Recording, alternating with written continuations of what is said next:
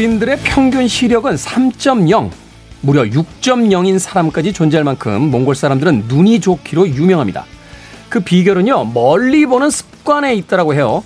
끝없이 펼쳐진 촌에 살면서 넓게 트인 시야로 먼 곳까지 내다보는 생활 습관이 보는 눈을 좋게 만든다는 거죠. 보는 눈이 좋다라는 것은 눈의 능력인 시력을 의미하는 동시에 볼 줄 아는 자세, 곧 시각을 의미하기도 합니다. 나를 둘러싼 상황과 내 앞에 닥친 무, 문제들이 명쾌하게 보이지 않고 자꾸만 초점이 흐려질 때 멀리 볼 줄 아는 몽골인의 삶을 떠올려보는 건 어떨까요? 김태훈의 시대음감 시작합니다.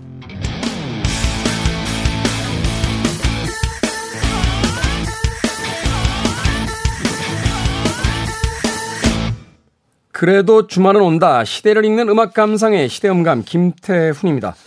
멀리 봐야 한다라는 이야기를 우리는 살면서 참 여러 번 듣게 되죠. 그럼에도 불구하고 우리는 언제나 당장 눈앞에 펼쳐져 있는 문제에 시선을 뺏긴 채 그 다음 너머를 보지 못할 때가 있습니다. 운전하다 보면요. 그 브레이크를 자주 밟게 되는 그런 상황들이 펼쳐지는데 바로 앞차만 보고 쫓아가고 있기 때문이 아닐까 하는 생각을 해보게 돼요. 전체적인 도로의 흐름이라든지 앞차의 앞차의 앞차를 보고 있으면 아, 저쯤에서 차가 멈추겠구나 하고 미리 브레이크를 밟고 급 브레이크를 밟는 경우를 좀 미연에 방지할 수 있는데 우리들의 시선은 언제나 바로 내 앞에 바짝 붙어 있는 저 앞차만을 보게 됩니다. 뭐 또 다른 예를 든다라면 장시간 휴대폰 내 눈앞에다 바짝 붙여놓고 그 안에서 제공되는 여러 가지 정보라든지 이미지를 보다 보면 눈이 더 나빠질 때가 많죠. 또 아주 바짝 붙어 있는 물체에는 초점을 맞추지 못하는 카메라의 렌즈도 있습니다. 세상의 모든 문제를 대할 때도 조금은 숨을 길게 갖고 앞을 쳐다보면서 지금 당장의 문제보다는 이 문제가 어떻게 진행이 될 것인가를 생각해 본다면 조금의 여유를 좀 더 가질 수 있지 않을까 하는 생각 해보게 됩니다. 최근에 불황이기 때문에 안 좋은 일들이 참 많습니다만 이 불황 끝에 분명히 좋은 날들이 있을 거라고 희망 섞인 앞날을 쳐다보는 하루였으면 좋겠습니다. 자, 김태훈의 시대음감, 시대 이슈들 새로운 시선과 음악으로 풀어봅니다. 토요일과 일요일, 일라드에서는 낮 2시 5분, 밤 10시 5분 하루에 두 번 방송이 되고요. 한민족 방송에서는 낮 1시 10분 방송이 됩니다. 팟캐스트로는 언제, 어디서든 함께 하실 수 있습니다. 무더운 여름이라 경쾌한 음악 하나 준비했습니다. ACDC is long way to the top if you wanna rock and roll.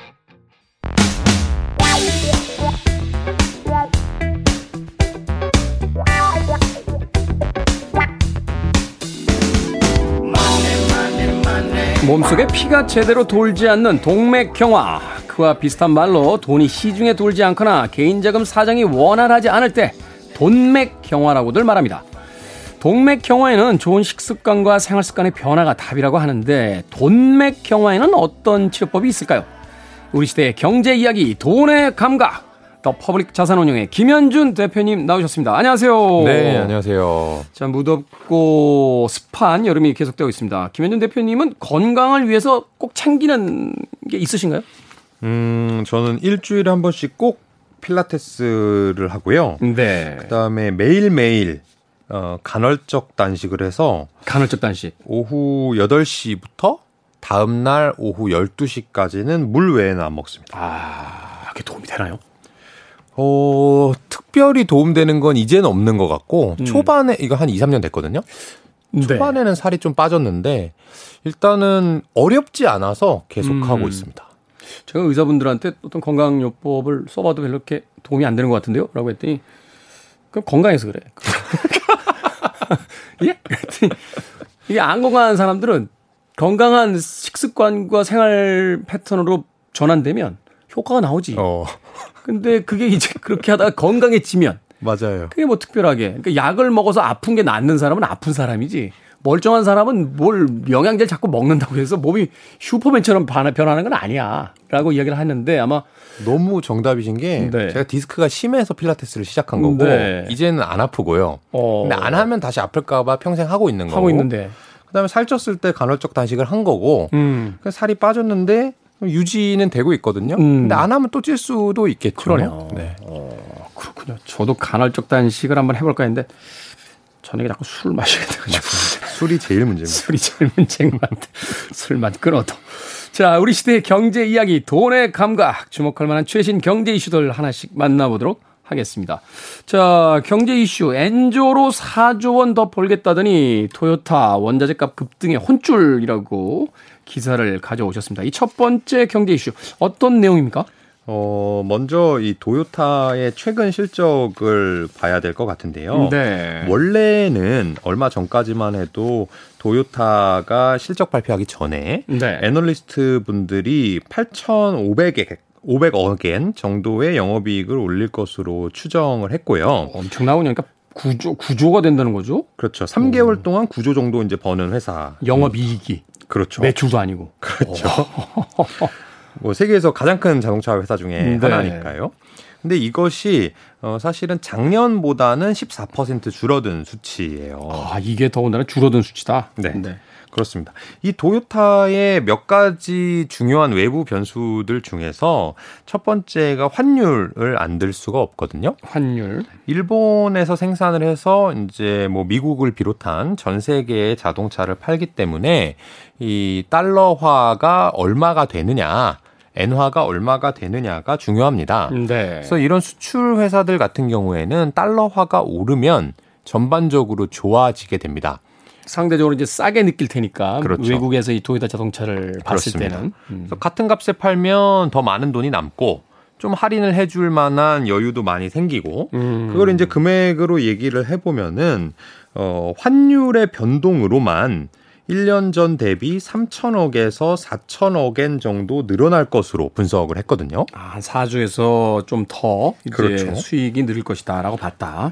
그렇게 환율이 지금 상당히 우호적인 상황인데도 불구하고 뚜껑을 열어보니까 도요타가 뭐라고 얘기를 했냐면 작년보다 3,600억엔 정도가 마이너스 난다는 얘기예요. 2분기에만 네. 작년 작년하고 대비했을 때 3,600억 원의 손실. 네. 왜 그렇죠? 여전히 엔전데? 그 이유를 몇 가지 들었는데 첫 네. 번째는 원자재 가격 상승이래요. 아, 그렇죠. 환율로 도움은 받았는데 네. 어쨌든 자동차에 들어가는 뭐 철판이라든지 음. 반도체라든지 이런 반도체, 가격이 오르니까 반도체가 엄청 올랐죠. 수익성이 안 좋아진다라는 얘기입니다. 그래서 음. 엔화 약세로 얻는 이익을 원자재 값 급 등으로 모두 잃어버렸다라고 발표를 했고요.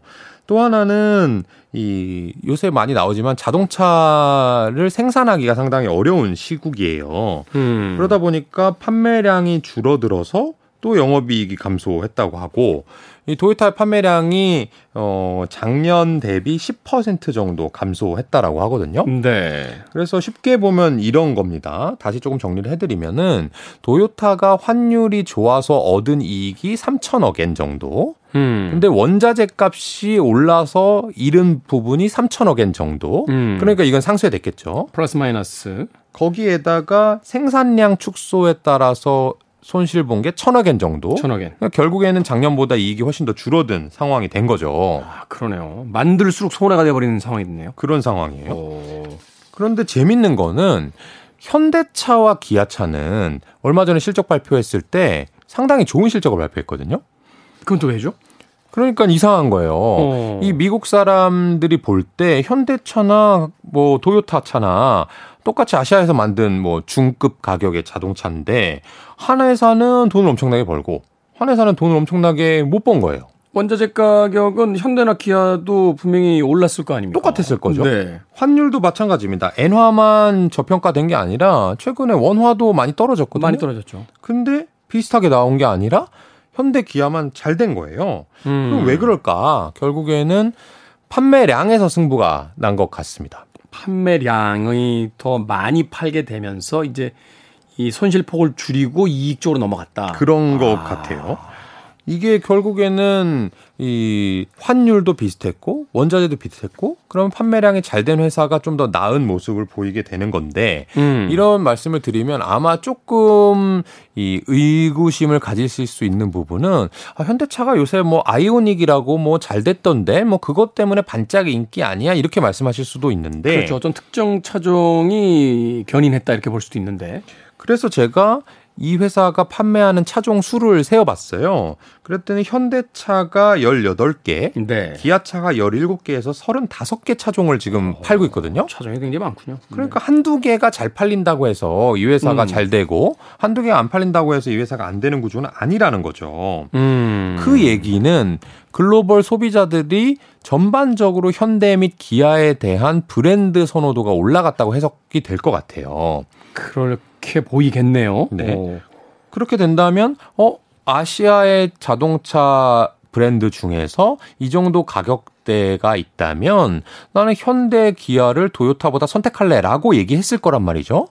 그러면 이런 것들은 하루아침에 또 바뀌는 건 아니기 때문에 제 네. 생각에는 그 이유는 정확히는 모르나 어쨌든 현대 기아에 대한 브랜드 인지도라든지 소비자 선호도가 좋아졌고 이런 것이 당분간 유지될 거라고 생각한다면 현대차와 기아차의 이 실적 개선세가 도요타와는 달리 좀 장기간 우상향할 음. 수 있지 않을까 그런 전기가 마련된 게 아닌가 이런 거 있잖아요. 어떤 브랜드의 차를 한번 타면 계속 그 브랜드의 차를 이제 선호하게 되는 선호도가 생기죠. 맞아요. 사실은 안 타본 브랜드는 많아도 어, 한 번만 탄 브랜드는 그렇게 많지 않거든요. 그렇죠, 그렇죠. 한 번 어느 회사의 차를 구매하면 그 회사의 차를 계속해서 이제 타보게 되는 네. 어, 이런 일들이 벌어지게 되는데 그러니까 이게 어떤 한때의 유행으로 갑자기 또 1년 만에 뒤집어지고 이럴 것들이 아니라 네. 브랜드의 선호도가 생겼다는 건 이게 계속해서 현대기아차가 당분간은 토요다보다도 더 나은 영업이익을 낼 수 있는 어떤 전기가 마련됐다. 그렇게 저는 기대하고 있고요. 네. 엔저로 토요타는 영업이익이 감소했지만 현대와 기아차는 호실적을 기록 중이다라는 경제 이슈를 알려주셨습니다. 음악 한곡 듣고 와서 어, 또 다른 경제 이슈 만나보도록 하겠습니다. 디바인 코미디의 곡 준비했습니다. Your Daddy's Car. 디바인 코미디의 Your Daddy's Car 듣고 왔습니다. 김태훈의 시대 음감 더 퍼블릭 자산운용 김현준 대표와 함께 우리 시대의 경제 이야기 돈의 감각 함께하고 계십니다. 자, 이번에 만나볼 최신 경제 이슈. 소비 둔화 증거 없다. 비자 여행 소비 회복의 깜짝 실적이라고 해주셨습니다. 최근에 다른 데는 다 한가한데 고속도로하고 공항만 북적인다는 아, 얘기가 그렇죠, 그렇죠. 들려오는데 바로 그런 뉴스인가요? 그렇습니다. 이 비자 얘기를 드리기 전에 어, 경기 침체 관련된 다른 기업 얘기를 조금 드리고 시작할까 합니다. 네. 어, 인플레이션 이후에 지금 경제계를 지배하는 화두 중에 또 하나는 경기 침체가 오느냐, 안 오느냐, 어떻게 될 거냐, 이런 거에 음. 대한 얘기거든요. 그래서 이제 말하자면 이제 스태그플레이션이라고 하나요? 그렇죠. 네, 스태그플레이션이 오느냐 안 오느냐 그런 네. 거에 대한 걱정들이 많은데 그런 것들을 가장 잘 알 수 있는 회사 중에 하나가 비자이기도 하고 또한 음. 축에는 월마트라는 회사도 있습니다. 월마트 뭐 세계 모든 물건을 다 갖다 판다고 하는. 그렇죠. 음. 당장 소비자가 뭔가 가서 오늘 필요한 거 뭐 식자재가 될 수도 있고요, 의류가 될 수도 있고요. 그런 것들을 구매하는 금액을 다 알 수 있는 게 월마트니까. 네. 월마트의 사장이 어떻게 얘기하느냐도 사실은 관심사 중에 하나입니다. 우리나라는 이제 쿠팡 같은 게 되겠군요. 그렇죠. 오. 근데 월마트 사장님이 뭐라고 말씀을 했냐면 재고가 많이 늘어나고 있다. 쉽게 얘기해서 물건이 옛날만큼 안 팔린다. 네. 그래서 부담이 많이 된다. 음. 창고에 재고는 많이 쌓여가는데 판매가 안 되니까 좀 걱정이다. 이런 얘기를 해서 이 경기 침체에 대한 논란에 불을 붙였거든요. 네. 근데 이제 반대로 비자는 다른 얘기를 한 겁니다. 그래서 그 얘기를 좀 드리겠습니다. 그래서 비... 자라는건 이제 카드 회사 맞습니다. 이야기하는 거죠. VISA 이렇게 쓰는 비자. 맞습니다. 여러분들 네. 이제 신용카드 중에서 네. 해외 결제가 가능한 카드라고 하면 한 절반은 요 비자 마크를 달고 있다고 보면 되는 거고요. 마스터하고 이제 비자하고 되게 그렇죠. 이렇게 나눠지죠. 요거는 여러분들이 결제한 금액의 일부를 수수료로 이제 가져가는 네. 그 비즈니스 모델을 갖고 있는데 이 로이터 등 외신에 따르면 어, 지난 분기에 비자의 매출액이 시장 예상치를 웃돌았고요. 네. 주당 순이익 역시 시장 전망치를 웃돌았을 뿐만 아니라 전년 동기 대비 33% 급증한 실적을 보였거든요. 그러니까 사람들이 카드를 많이 썼다는 이야기네요. 그렇죠. 소비를 많이 했다는 네. 얘기입니다. 그러면 어디를 많이 소비했니? 라고 이제 투자자들이 물어본 것 같아요. 그랬더니 비자 측은 국경 간 거래 규모가 40% 증가했다라고 밝혔어요. 아, 그러니까 이제 해외 여행 간 사람들이 쓰거나 해외 물품을 구입하거나 이런 식으로 그렇죠. 이제 국경을 넘나드는 소비들이 일어나고 있다. 맞습니다. 그렇게 했더니 또 사람들이 또 물어본 거예요. 아, 국경 간 거래라고 애매모호하게 얘기하니까 우리가 의심되는 건 아, 유럽 거래 아니야? 왜냐하면 유럽이라고 하는 건 EU라는 이제 경제 공동체가 있으니까 거의 뭐 국경이 있지만 국경이 없는 거니까요. 큰 의미가 없는 거 아니야? 어, 어. 라고 또 질문을 했대요. 그랬더니 비자 CEO가 또 뭐라고 얘기했냐면 유럽 거래를 제외하면 상승이 오히려 48%야. 그러니까 전체 국경 간 거래보다 유럽을 뺀 국경 간 거래가 더 많이 늘었다는 거예요. 유럽은 약간 침체일 수 있는데 아니 침체는 아니죠. 유럽도 그 호황이 되곤 있는데 그거보다 또 다른 어떤 미주라든지 아시아 이런 데서 더 많은 수익들을 그렇죠. 올리고 있다 지금.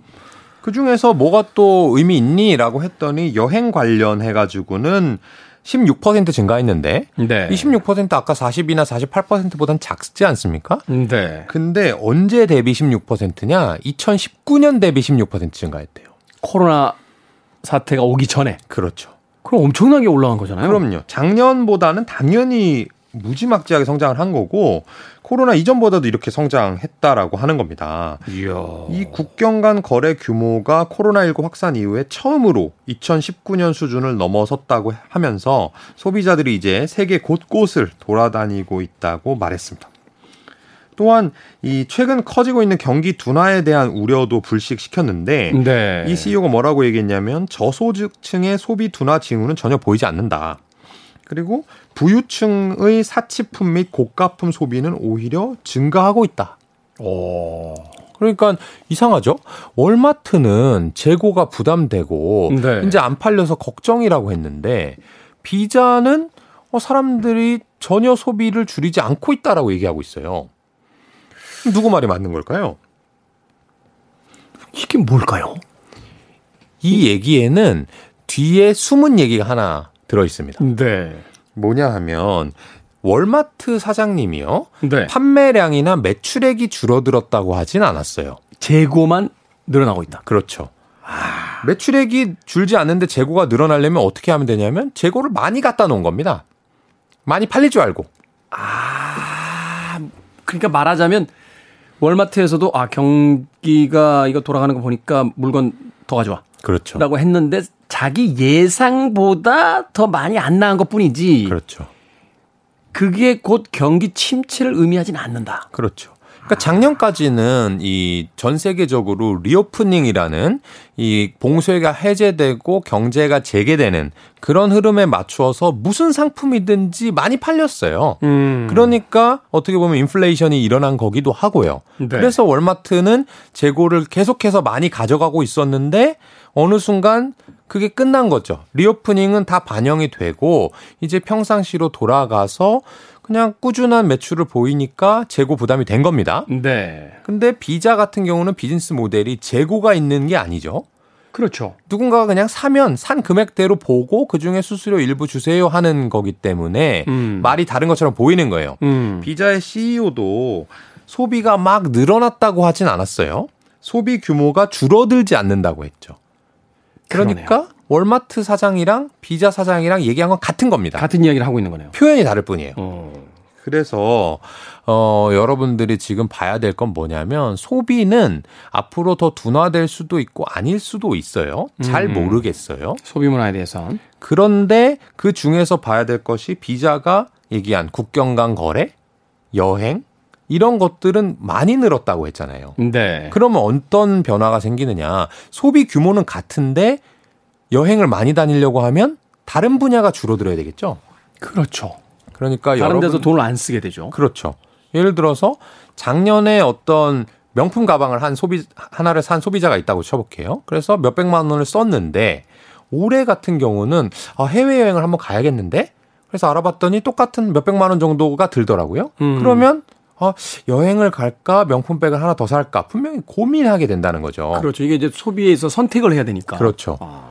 근데 2020년, 2021년에는 소득이 똑같아도 네. 주가도 오르고 부동산도 오르고 암호화폐도 올랐으니까 이것저것 할 수 있었고 또한 해외 여행이라든지 밖에 나가서 이제 유흥, 술 마시고 하는 것들을 별로 못 했다 보니까 돈이 많았던 거고 네. 지금은 소득은 똑같은데 그런 환경이 바, 바뀌었으니까 여러분들이 어떤 주식을 투자할 때 아, 과연 작년 재작년에 이 회사가 물건을 판 것이 일시적으로 상 고 판 건가? 음. 아니면 올해도 반복적으로 일어날 수 있나? 또는 올해 뭔가 경제가 완전히 풀려나면서 여행을 간다라든지 밖에 나가서 친구들이랑 모임을 했을 경우에 어 다른 소비 이건 좀 줄여보자라고 할 건지를 분간해야 되고요. 네. 그런 선별적 소비에 따라서 전체 경제가 후퇴하지 않는다 하더라도 특정 분야는 잘 되고 특정 분야는 안 되는 음. 그런 상황이 펼쳐질 수 있기 때문에 상당히 종목 선택에 유의해야 될 그런 상황입니다. 그렇군요. 전체적으로 어떤 경제가 막 다 화랑이 된 건 아니기 때문에 소비자들의 선택이 어느 쪽으로 향하느냐 이거를 이제 신경을 써야 된다. 네. 마치 이제 풍선 효과처럼 한쪽을 누르면 한쪽이 커지듯이 그렇죠. 또 반대쪽을 누르면 또 반대쪽이 커지듯이 우리가 아 이제 경제가 다 풀렸으니까 주식이 호황으로 돌아설 거야라고 해서 아무 곳에나 투자하는 게 아니라 자 어디다 돈을 쓸 것이냐 나라면 일단은 그렇죠. 출발점이 그렇죠. 그렇죠. 나라면 지금 한정되어 있는데 자원 중에서 이 돈을 어디다 쓸까? 해외 여행에 쓸까? 아니면 가구를 살까? 뭐 집을 옮기는 데 쓸까? 그렇죠. 뭐 물건을 사는 데 쓸까? 뭐 이런 것들의 선택이 어디로 향하느냐? 네. 이것들을 생각해 봐야만 한다. 음. 그래서 예를 들어서 저 같은 경우는 어 해외 여행은 잘 될 거다라는 생각이 크고요. 이거는 지금 대기 중인 사람이요. 보이고 있어요, 실제로 예, 지금도. 실제로 지금 뭐 여기 이 스튜디오에 있는 사람들뿐만이 아니라 방송 듣고 계신 분들 중에도 하여튼 비자하고 그 코로나 검사, PCR 검사만 풀려봐라. 바로 간다. 맞아요. 많이 알아보고 계시고. 지금 버티는 분들이 엄청나게 있더라. 지금은 일단 뭐 그게 좀 까다로우니까 비자 일본 네. 같은 데만 가도 이제 비자 받아야 되고 뭐 단체 관광만 해야 되고 뭐 여러 가지가 이제 제약 사항이 있기 때문인데도 사실은 가려고 하는 사람들이 있는데 그렇죠. 열리기만 하면 간다. 지금 이런 분위기잖아요. 그러니까 태훈 디제님도 지금 알아보셨기 때문에 일본 비자가 필요하다는 사실 또 알고 계신 거죠? 그렇죠. 그렇죠. 제가 휴가를 왜 안 쓰고 좀 버티고 있겠습니까?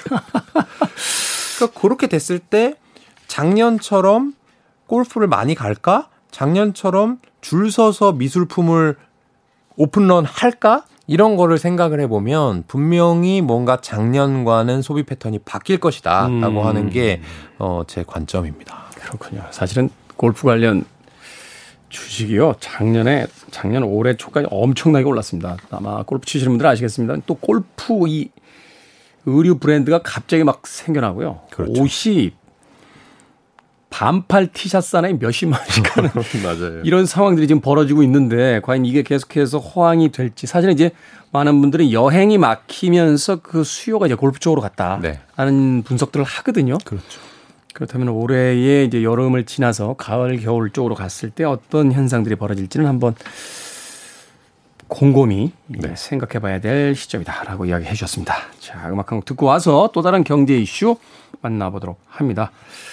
여름인데 정말 떠나고 싶은 생각이 간절하군요. 찰디시 갬비노의 음악 중에서 Feels Like Summer 듣습니다.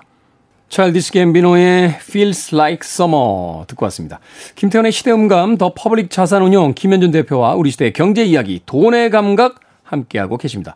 자 이번에 만나볼 경제 이슈 긴축의 시대가 오니 신고가를 찍는 미국 컨설팅사라고 되어 있습니다. 이게 어떤 내용입니까? 어, 앞으로 만약에 경기 침체가 오면 네. 모든 기업들이 안 될까? 주식은 다 팔아야 되는 걸까? 그런 궁금증을 가지신 분도 많은 것 같아요. 그렇죠. 사실은 주변에서 이제 손절했다, 자산 정리 중이다, 뭐 이런 분들 꽤 많거든요. 네. 음. 근데 제가 이 몇 년 전쯤에 정리를 좀 해봤더니 네. 주식 시장의 강세와 약세를 막론하고 두 배 이상씩 오르는 주식 것들이 매년 있습니다.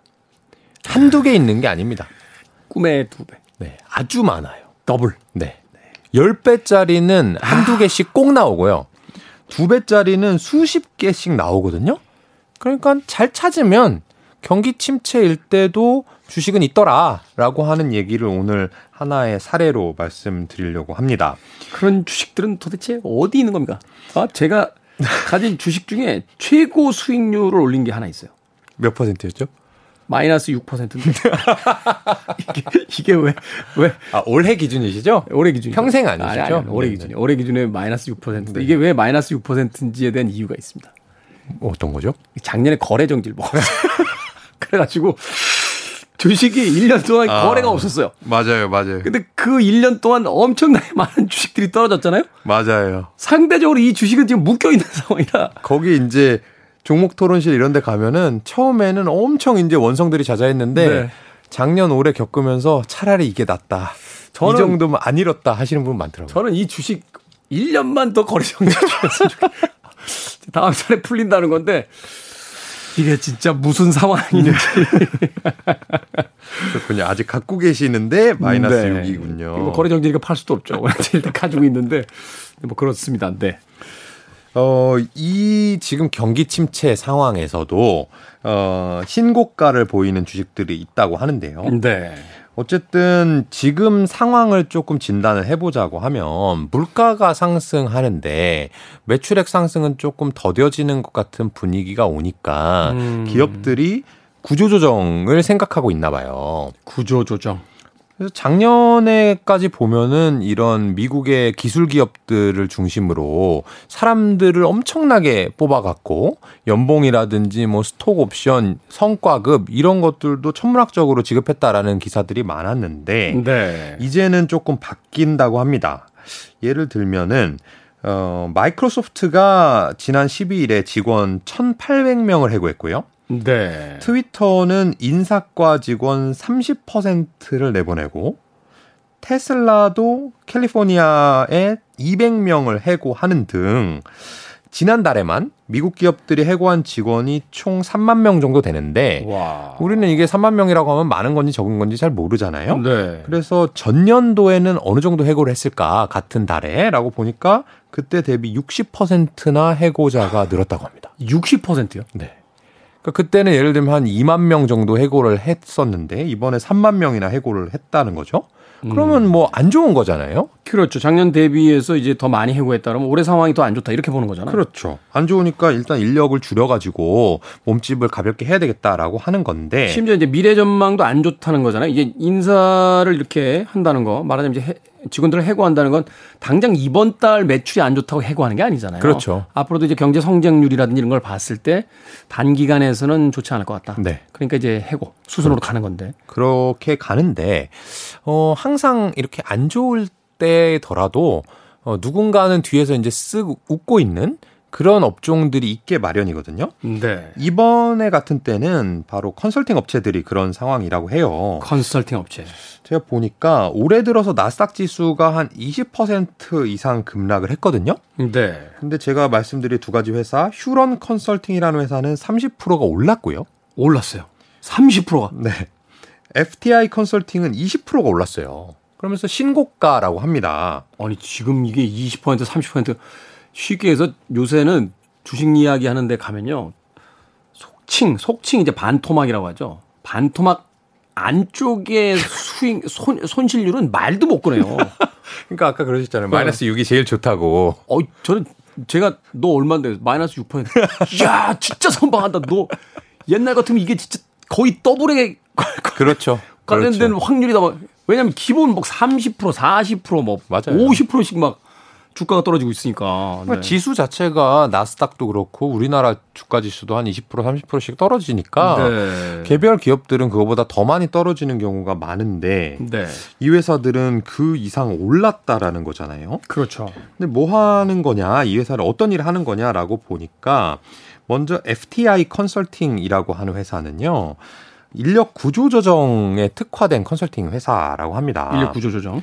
그래서 기업들이 아까 말씀드린 뭐 해고를 해야 된다고 해서 아 그냥 다 나가 이렇게 하는 게 아니잖아요. 그렇죠. 그거 이제 어떤 사람이 필요하고 어떤 사람을 해고해야 될지를 결정해야 되죠. 그렇죠. 그런 걸 할 때는 이제 전문가들한테 이제 넘겨서 어떻게 보면 음. 칼자루를 이제 내가 쥐지 않은 상태에서 조금 앞으로 필요한 사람과 아닌 사람, 잘 될 부서 안 될 부서를 좀 골라주라 이런 음. 일을 하는 게 FTI 컨설팅이고 이 회사의 구조조정 부문 매출 증가액이 전체 매출 증가 중에서 70%를 차지할 정도로 아. 지금 뭐 이 회사는 호황을 겪고 있다는 거예요.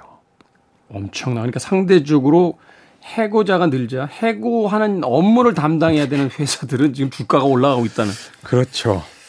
그리고 또 하나는 그냥 이제 해고를 해가지고 규모를 줄일 수도 있지만 음. 꼭 필요한 일 중에 일부는 어 인력 말고 뭐 음. 뭐 컴퓨터라든지 소프트웨어 이런 걸로 대체하는 디지털 전환이라는 것도 큰 트렌드잖아요. 그렇죠. 아까 말씀드린 30% 올랐다는 이 회사가 휴런 컨설팅이라는 회사인데 네. 이 회사는 구조 조정을 하기 위함도 있지만 어쨌든 전반적으로 기업의 부문을 디지털로 전환을 해주고 그래서 기업의 인력을 조금 줄일 수 있도록 도와주는 이런 일을 한다 그래요. 네. 이 회사의 지난 1분기의 매출과 순이익이 모두 컨센서스보다 훨씬 더 크게 웃돌면서 이 회사가 주로 의료 분야, 교육 분야의 기업을 많이 다룬다고 하더라고요. 이쪽 음. 분야도 비용 절감이나 업무 효율화가 많아져서 휴런 컨설팅도 돈을 벌고 있다고 합니다. 이야. 이게 말하자면 이제 어떤 산업의 재편기 혹은 이제 변화 침체기.